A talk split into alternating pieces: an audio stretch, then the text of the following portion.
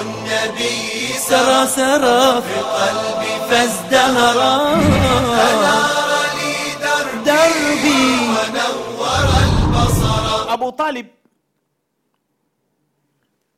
na mtume salllahu alaihi wasallam mtume baada ya kumwambia bwana mi siachi msimamo na sintouacha ntabakia hivi hivi lakini lazima nifanye kazi ya mwenyezi mungu subhanahu wa taala.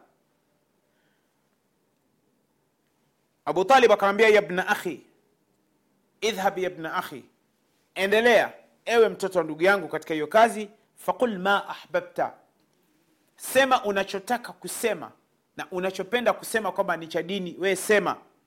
Fawallahi na apa la uslimuka lishaiin abada sintokusaliti kwenye jambo baya lolote.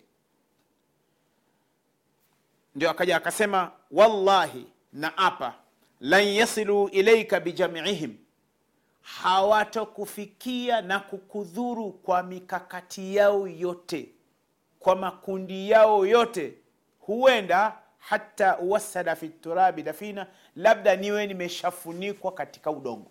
Hapo ndio wataweza lakini kwa muda nipo hai mimi ami yako mwanangu hawatokufikia. Akamwambia fasda biamrika fikisha jambo lako. Ma alaika ghadada hakuna tatizo juu yako. Waabshir waqarri bidhaka minka uyuna. Kuwa na furaha kuwa na furaha na uwe na utulivu na jicho lako litulie. Kwa hiyo mtume salllahu alih salama akaamua kuifanya ile kazi. Hapa mtume salllahu alehi salama aliifanya hii kazi lakini baada ya nini? Kupata msimamo kwa baba. Na napata mafundisho unajua katika familia zetu hizi siku nyingine unaweza ukawa unafanya jambo lakini kumbe ni jambo ambalo halina msimamo. Takupa mfano mzuri mtazamaji wa africa tv inawezekana ni jambo ambalo ukalisikia kwa mara ya kwanza. Kwa mfano kwa mimi mwenyewe rusaganya sisi familia yetu kwa mfano ya rusaganya. Rusaganya kafa kafiri lakini alimzaa mtoto ambaye naye hakuwa mwislamu akawa amesilimu. Aliposilimu akaitwa ahmad ndio akatuzaa sisi. Lakini mzee rusaganya aliweka mkakati na ugumu kwamba kwa nini mwanaye kasilimu? Maanake baba amesilimu mwaka 1933 katika mkoa wa tanga katika mashamba ya mikonge wakati huo akiwa ametokea kigoma. Mwaka 1933 hii ndio historia ambayo tumeikuta kwa kaka yetu mkubwa Bwana adam ahmad rusaganya ambaye bado yupo hai. Allah ampe umri mrefu mpaka sasa ambaye ndio katika kumuuliza na kumdadisi ndio akawa ametueleza hayo. Sasa mzee rusaganya alifanya uzito sana kwamba kwa nini umesilimu kwa nini umesilimu hatimaye mashekhe wakambembeleza pale kijini akamwambia usimgombeze baba usimtukane lakini webakie katika nenda kamtembelee baba. Akienda kumtembelea mzee rusaganya na susa ugomvi akabembelezwa na wazee wenzake ambao si waislamu. Hatimaye akaja akamalizana na mwanaye akaambia mii kumalizana na mwanangu ahmad ni kuja kukaa hapo kama mwezi mzima. Kwa hiyo akakaa pale wakaja wakamalizana na mzee. Nakumbuka mi mwenyewe tulikuwa tukizungumza na rusaganya mzee rusaganya. Tunamwambia babu kwa nini usilimu? Sema siwezi kusilimu mimi kwa vipi? Kwani nyewe mnataka nini? Naambia "Ah, ah,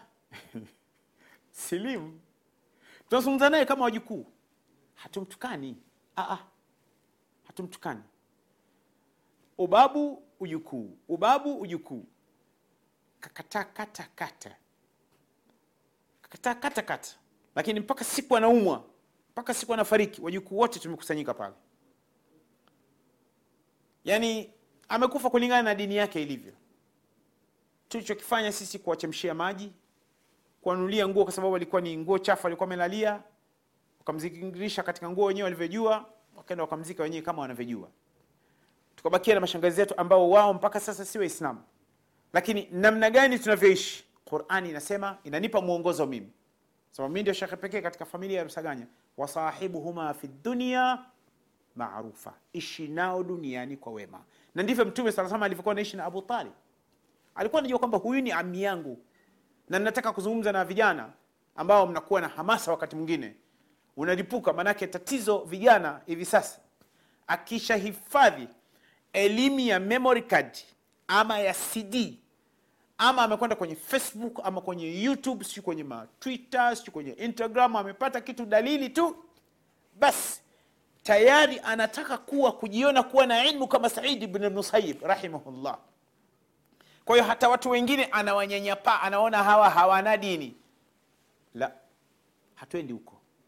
Uislamu unakwenda taratibu uislamu unakwenda taratibu wasahibuhuma fi dunia marufa, bado mtume alimwita ya am. Anamwita am.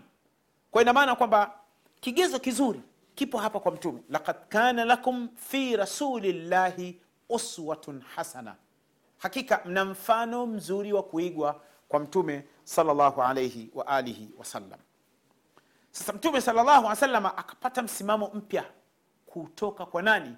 Kwa babu yake mze, kwa baba yake mzee Abu Talib ambaye ni ndugu ambaye ni ndugu wa nani? Ni ndugu wa baba yake mzazi. Kwa sababu mtume hakumwona baba yake mzazi kabisa. Hakumwona manake Abdallah anafariki mtume sallallahu alaihi wasallam bado dogo sana. Manake alikuwa amekwenda ujombani huko. Na mtume sala salam amepata kutembea madina. Katika kutembelea ujombani kule aliwahi kwenda kutembelea ujombani.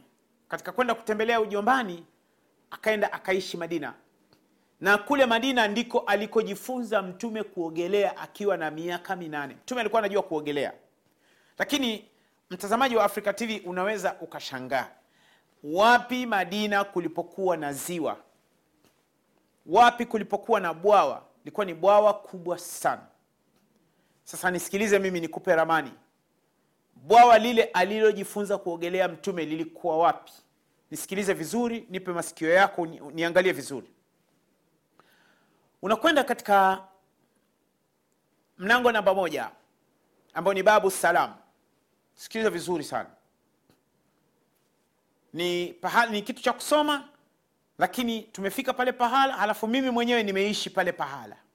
Na nimekuwa nikipita wakati naishi pale nasoma madina nimepita pale zaidi ya mara mia mbili. Sababu ndio ilikuwa njia ya kuingilia msikitini na kutokea chuoni kwenda chuoni. Ukisimama katika babu salam mlango namba moja elekea qibla upande wako wa bega la kulia tembea mita mia tatu. Tembea mita mia tatu au mia mbili hamsini.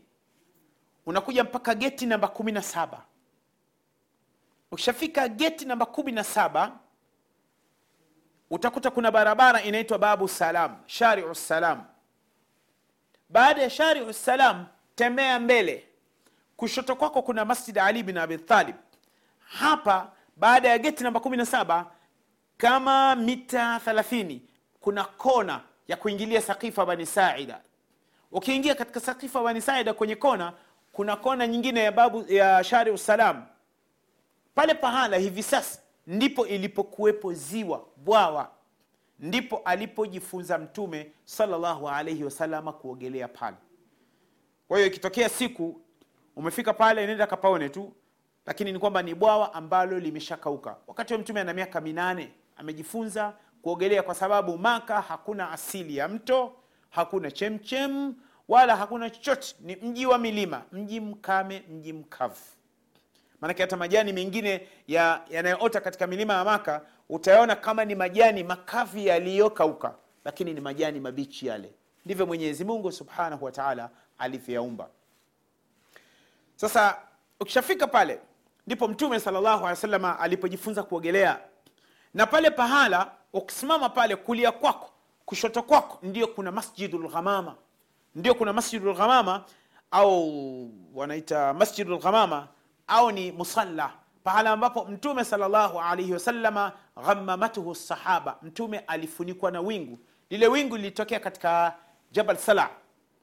Jabal sala kwa sababu ukisimama pale alipojifunzia mtume kuogelea jabal sala ala yaminika ipo kuliani kwako. Kama mwendo wa dakika ni kama mwendo wa dakika tatu au dakika nne utakuwa umefika katika jabal sala sasa wingu lilitokea kule likaja likamfunika mtume saa salam na hapa sasa jirani ndipo mtume alipojifunza kuogelea. Akajifunza kuogelea mtume saa salama akawa hakujua nini kitakuja baadaye.